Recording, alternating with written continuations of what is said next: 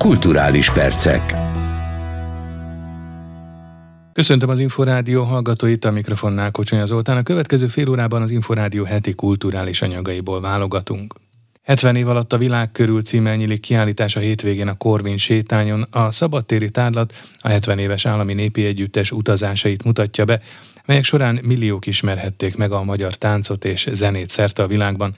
Tatár Tímea hívta egy kis multidézésre Mihály Gábor együttes vezetőt. Hála a jó Istennek, az állami népi együttesnek mindig is olyan volt a repertoárja, amelyik a szűkebb régión túl a világ számos országában, koncert és színháztermében nagy sikerrel találkozott a közönséggel, és ott a mindenkori művészete a társulatnak értelmet nyert a közönségben. Számot vetettek-e arról, hogy a világ hány országában, hány városában, hány fesztiválján vettek részt az elmúlt 70 év alatt? Talán ennyire részletes számvetésre nem vállalkoztunk, hiszen azért a 70 év kimutatásai néhol hiányosak voltak, de talán egy-két impozáns mondat elhangzódhat négy kontinensen, én nem is tudom, talán 70 vagy 80 országban, és most már körülbelül 5 milliónál is több néző az, amelyik láthatta az állami népegyüttest az elmúlt 70 évben. Most a 70 év utazásaiból nyílik kiállítás. Miből merítkeznek? Milyen anyagokból? Amikor amikor a kiállítás kurátora megkeresett engem néhány cím javaslattal, és egyik volt közöttük a 70 éve a világ körül, hát a régi emlékeim jelentek meg előttem, egyrészt Verne Gyulának, ugye Jules Vernének van egy, egy olyan regény, ami erre kicsit hajaz, meg hát a hagyományba is, a tradícióba is a kis királyfi, aki elindul a világ útján, hogy elnyerje a legszebb királylány kegyét. Na szóval nagyon-nagyon melegség árasztott el, és és aztán pedig hát felkutattuk a lehetséges archívumokat, régi plakátok, fotók, visszaemlékezések, itt a Korvin téren, ami önmagában is nagyon szép, 15-20 perc alatt végig lehet sétálni, rácsodálkozva az állami népegyüttes mindenkori művészeire is, hiszen arcok jelennek meg, nagyalkotók, emblematikus táncosok, zenészek, mind azok, akik nagyon fontosak voltak az együttes történetében. Lehet azt tudni, hogy mikor a legrégebbi dokumentum, ami kikerül a kiállításon? 1951. április 4-én volt az Állami Népegyüttesnek az első eladása, ez az Operaházban volt, közös volt a Mojszejev együttessel. Utána május 14-én a Városi Színházban, mai néven Erkel Színházban volt már az első önálló eladásuk. Na hát ennek az időszaknak az első plakátjai azok ott vannak a kiállításon. Mikor nyílik a kiállítás, illetve meddig látogatható? Szombat 18 órakor szeretnénk, amennyiben az időjárás engedi egy nagyon látványos előadással, kis zenével, tánccal megnyitni ezt a kiállítást, és reményeink szerint egészen szeptember végéig nyitva lesz a kiállítás. Itt a környező kis teraszokról üldögélve érdemes néhányat lépni, és megnézni az állami népegyüttest, hogyan is utazta ő körbe a világot 70 év alatt. Néhány lépés a világ? Igen, mi segítünk abban, hogy néhány lépéssel körbe utazhassák a világot. Mihály Gábort, az Állami Népi Együttes vezetőjét hallották. A kormányzati informatikai fejlesztések ügynökség elindította azt a felhő alapú informatikai infrastruktúrát és integrált alkalmazást, amely az országos Széchenyi könyvtár állományát digitalizált formában tárolja és elérhetővé teszi. Közölte az Inforádióval az ügynökség elnöke. Rozgony Ádám kérdezte Szijjártó Zoltánt. Alapvetően ugye áll egy digitalizáló központból, ahol a könyveket, kiadványokat, fényképeket, újságokat, újságoknak a digitalizálása történik. Ez egy nagy kapacitású digitalizáló rendszer. Létszámában körülbelül 40 fő dolgozik rajta, egy olyan 50, nagyságrendileg 50 digitalizáló eszközről beszélünk, és a kapacitása az körülbelül olyan százezer oldal naponta. Hogyha figyelembe vesszük, hogy mekkora az Országos Szécsi Könyvtárnak a, az írott vagy nyomtatott állománya, akkor ennek, hogyha ezt be kellene digitalizálni minden egyes oldalt, akkor körülbelül tíz év kellene ehhez. Tehát ezekkel a paraméterekkel körülbelül tíz év kellene. Tehát meghatározó ebben a rendszerben maga a digitalizáló központ. Miután digitalizálva vannak ezek a, ezek a nyomtatott dokumentumok, könyvek, újságok, akkor ezeket le kell tárolni. Egy olyan tároló kapacitást kellett kialakítani, ami mindezeket, illetve a, a jövőben keletkező nyomtatott állományokat is be tudja fogadni, képes tárolni. Ennek a nagyságrendje, és akkor most egy csúnya számot mondok, ez 22 ezer terabájt, ami körülbelül olyan több mint 20 millió könyv tárolására, digitalizált tárolására alkalmas. Természetesen ebben itt meg kellett oldani a felhő alapú elérésen túlmenően, hogy ez georedundáns legyen, azaz, hogyha bármilyen technikai malőr történik, akkor is elérhető legyen. Tehát fizikailag két különböző egymástól elég távol levő helyen kell ezeket elhelyezni, és bármelyik is elérhetetlenné válik, a másik át tudja venni a szerepét. És akkor jön a harmadik elem, amivel igazából a felhasználók találkoznak, tehát akik a rendszer szolgáltatásait igénybe veszik, ez az online tartalomszolgáltató rendszer, ami e, tartalmazza azt a, azt a metaadathalmazt, vagy hogyha a, a hagyományos könyvtárakra gondolunk, azt a kartotékrendszer digitalizált formában, amiben lehet keresni, és a keresés után el lehet érni a tényleges tartalmat. És akkor van még egy különlegessége, hogy ez a nemzeti névtér, aminél össze lehet kapcsolni különböző digitális állományokat, alapvetően a személy, mint név, a hely, a földrajzi területet, illetve a szervezeti vagy testületi neveket össze lehet kapcsolni. Tehát körülbelül ebből áll, és ilyen kapacitással rendelkezik az elkészített rendszer. Mikor készülnek el a munkával, és hogyan lesz hozzáférhető ez a hatalmas digitalizált adatállomány? Tulajdonképpen a rendszerrel elkészültünk, a feltöltése folyamatosan működik, ezt az Országos Széchenyi Könyvtárban folyik a digitalizálás. Minden ilyen rendszerről persze tudni kell, hogy az a rendszernek a halála, amikor rögtön a start után mindenki elkezdi keresni, és azt tapasztalja, hogy hát még ez, vagy az, vagy amaz még nincs digitalizálva, nem érhető el online formában. Hát Kis türelem kell ahhoz, hogy a leggyakoribb keresésekre a választ meg is lehessen találni, ne csak metaadat formában, hanem a tényleges tartalmat. Tehát a rendszerrel elkészültünk, a feltöltése vagy a digitalizálása folyamatosan zajlik, és az OSK honlapján keresztül már elérhető a könyvtári rendszer. Szijjártó Zoltánt a Kormányzati Informatikai Fejlesztési Ügynökség elnökét hallották.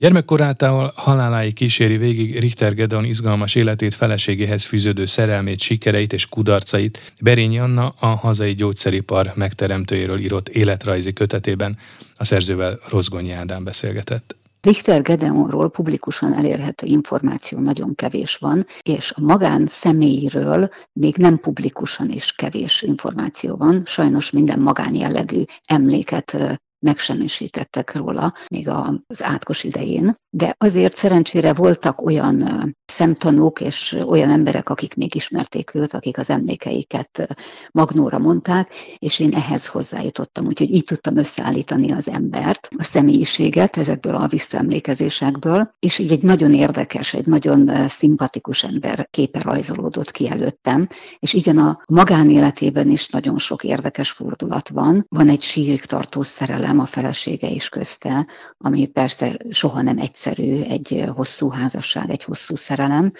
Van egy, volt egy gyermeke, egy fia, akivel nagyon-nagyon komoly problémái voltak, ami szintén olyan magánéleti fordulatokat hozott, ami regénybe illő. De azért az életének a fő hangsúlya az a gyárán van, hogy hogy tudott egy kicsi patikából egy multinacionális nagyvállalatot felépíteni, olyan időben ugye, amikor nem volt e-mail, telefon is csak korlátozottan állt rendelkezésre, tehát mindent postán, levelezéssel és, és a legegyszerűbb módszerekkel tudott felépíteni. Nem egy egyszerű időszakban élt ő, két világháború, holokauszt nagyon sok Igen. nehézséggel kellett szembenéznie. Ez is egy szempont volt, hogy nagyon szívesen írtam róla. Ugye a 20. század első fele az egyrésztről mágikus, másrésztről egy förtelmes időszak. A mágikusot arra gondolok, hogy ugye tulajdonképpen ez alatt a fél évszázad alatt vált moderné a világ. Ugye ekkor vált a mindennapok részévé, legalábbis a felső tízezer számára a telefon, az autó, a repülő, a mozi, tehát moderné vált a világ. Ez egy fantasztikus dolog lehetett végigélni ezt. Ugye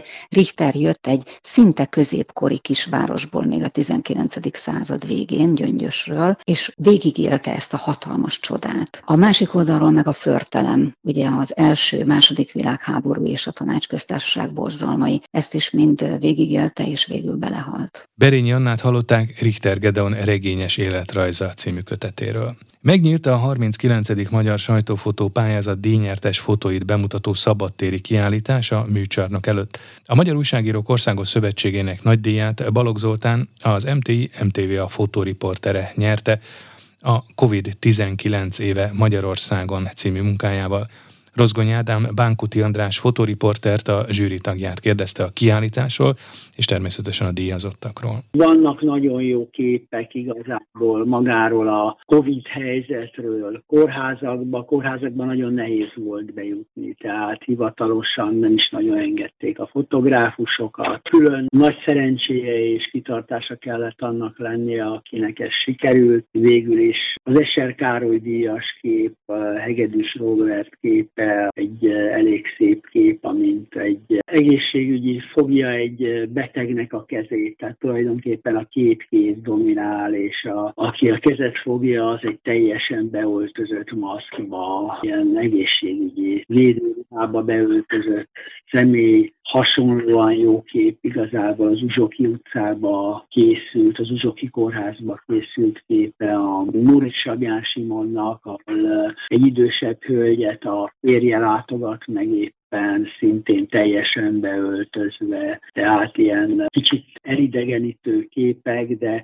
ugyanúgy jött Erdélyből is kép, Huszár Szilamér nyert egy harmadik díjat arról, hogy ugyanúgy viszik a segélyeket és az ételt a vidékieknek, és ilyen szempontból ez egy érdekes anyag. A nagy díjas sorozat Balogh Zoltán élet. Balogh Zoltán egy kép összeállításban, kép riportban végig fényképezte azt, hogy milyen helyzetek voltak. Tehát a érettséginél, ahol jó távol ültek egymástól az emberek az udvaron, és ott várnak, tehát a diákok, egészen odáig, hogy nagyon szép, ilyen kicsit inkább lírai vagy művészi kép, amint éppen egy divat bemutató ábrázoló kép, ahol különböző színű ruhákban lévő manökeneken maguk a maszkok, a védőmaszkok, azok ugyanolyan anyagból készültek, mint maga a ruha. Tehát nagyon sokféle dolgot fényképezett végig. Valóbb igazából ez egy ilyen tízképes anyag, ahol az egyháztól kezdve, ahol a pap szinte egyedül misézik. A készenléti mentők, amint kivonulnak, ott valakit vizsgálnak, tehát rendkívül sok hasonló dolog volt. Volt több olyan anyag is, amikor az emberek igazából azt fényképezték, hogy a családjukra milyen hatással van. Tehát a gyerekeikre, az emberes viszonyokra. Nagyon érdekes volt Szalmás Péternek a sportsorozat kategóriában győztes anyaga, amikor tulajdonképpen az olimpikonokat fényképezte végig. A felkészülésüket tulajdonképpen otthon egyedül, vagy a kertjükbe, egy medencébe kikötve csinálják. Most, ha jól tudom, a kiállítás a műcsarnok előtt a szabadtéren látható. Az Olof Pálme sétány elején látható a kiállítás szabadban. Ez amiatt is van nagy részt, mert hogy amikor mi tervezünk egy kiállítást, akkor nekünk fél évre, háromnegyed évre előre kell gondolkodni. És hogyha így visszamegyünk az időben, nagyon bizonytalan volt az a helyzet, hogy mikor fognak kinyitni a múzeumok. Nem gondoltuk azt, hogy ennyire gyorsan igazából rendeződik a helyzet, az egészségügyi helyzet, a járványhelyzet, hogy lehet menni kiállításokra. Bánkuti András, a Magyar Újságírók Országos Szövetsége fotóriporterek szakosztályának elnökét hallották. Premier előtt kedd este az egyik fővárosi moziban bemutatták a kétszeres olimpiai bajnok kardvívó Szilágyi Járon elmúlt éveiről készült dokumentumfilmet. Az alkotók 600 óra forgatott anyagból dolgoztak, és elsősorban a 2017-2019 közötti időszak sikereit és egyúttal nehézségeit dolgozták fel. Farkas Dávid az Egy mindenkiért Tokió 2020 című film vetítése után készített interjút a rendezővel, Muhi András Birezzel. Egyszerre volt nagyon könnyű és nagyon nehéz összeállítani az anyagot, mert egyrészt minden az szerint a dramaturgiai elképzelés szerint ment, ahogy én azt elképzeltem, ugyanakkor hát közbeszóltak olyan viszmajor körülmények, például a Covid, ami teljesen bizonytalanná tette, hogy mi lesz a filmnek a sorsa, úgyhogy eléggé hogy mondjam, élelmesen kellett reagálni azokra a sorsfordulatokra, sorsfintorokra, amik az öt év forgatás alatt történtek. Szilágyi Áron személyiségéből a forgatott anyag alapján mennyit sikerült bemutatni? Szinte mindent?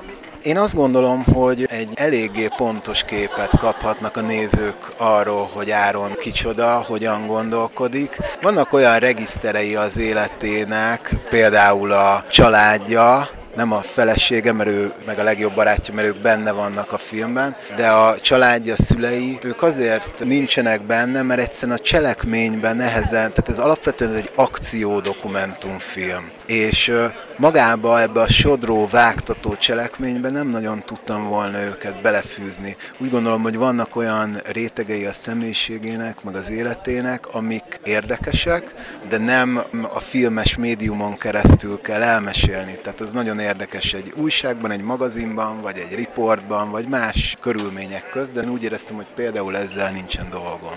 A nehézségeket, akár a rosszabb gondolatokat is megmutatták a filmben, illetve olyan asszókat, amelyekből vesztesen jött ki. Mennyire volt tudatos koncepció, hogy egy teljes képet adnak? Nekem eleve az volt a célom, tehát én tudtam, hogy a vívás az nem egy olyan sport, hogy egyértelműen meg lehet mondani, hogy ki fog győzni. Nem az idő ellen versenyez, ellenfél van, és ő maga is bármelyik nap fölkelhet azzal a lábával, amivel nem tud a leggyorsabban futni vagy, vagy kitörni.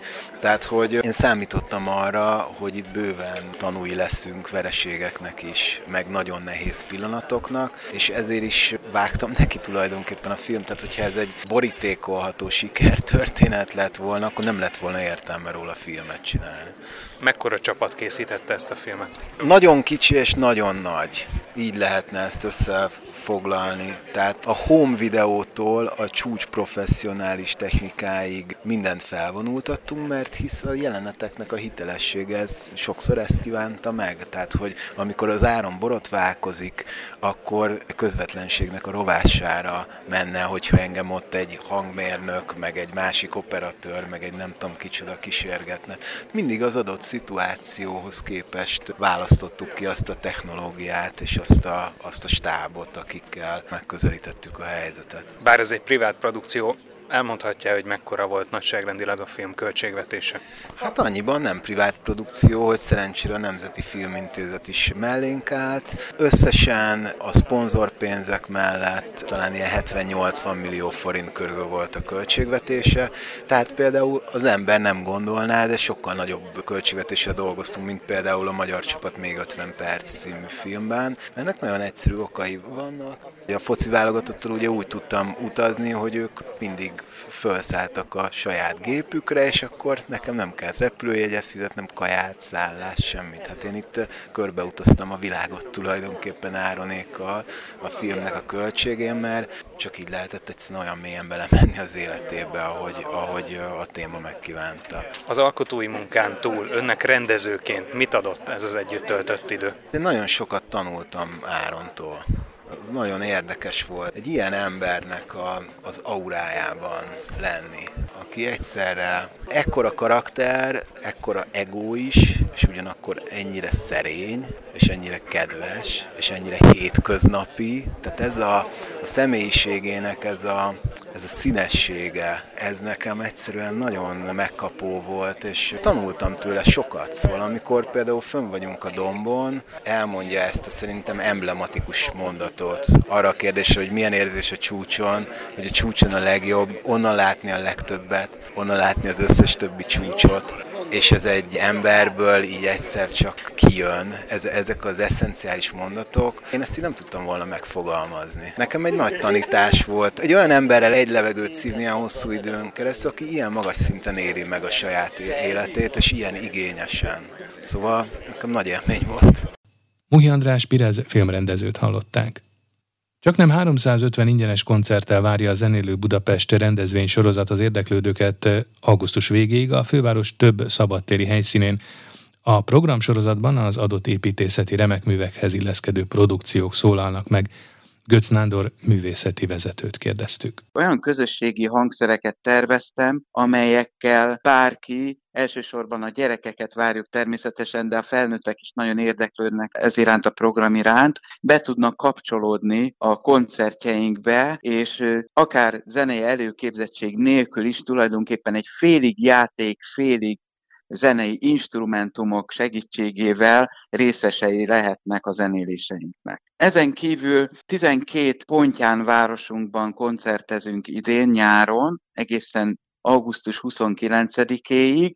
Célunkul tészük ki feltétlenül idén, hogy az összes korosztályt szeretnénk megszólítani műsorainkkal, a gyermekektől egészen a felnőtt korosztályon keresztül mindenkit, aki a kultúra iránt fogékony és érdeklődik, és a zenei műfajoknak a sokszínűsége is egy nagyon színes palettát hozott létre. Az elmúlt fél órában az Inforádió heti kulturális anyagaiból hallottak válogatást. A heti felelős szerkesztő Király István Dániel, valamint a szerkesztő Rozgonyi Ádám nevében is búcsúzik a műsorvezető Kocsonya Zoltán. Viszont hallásra.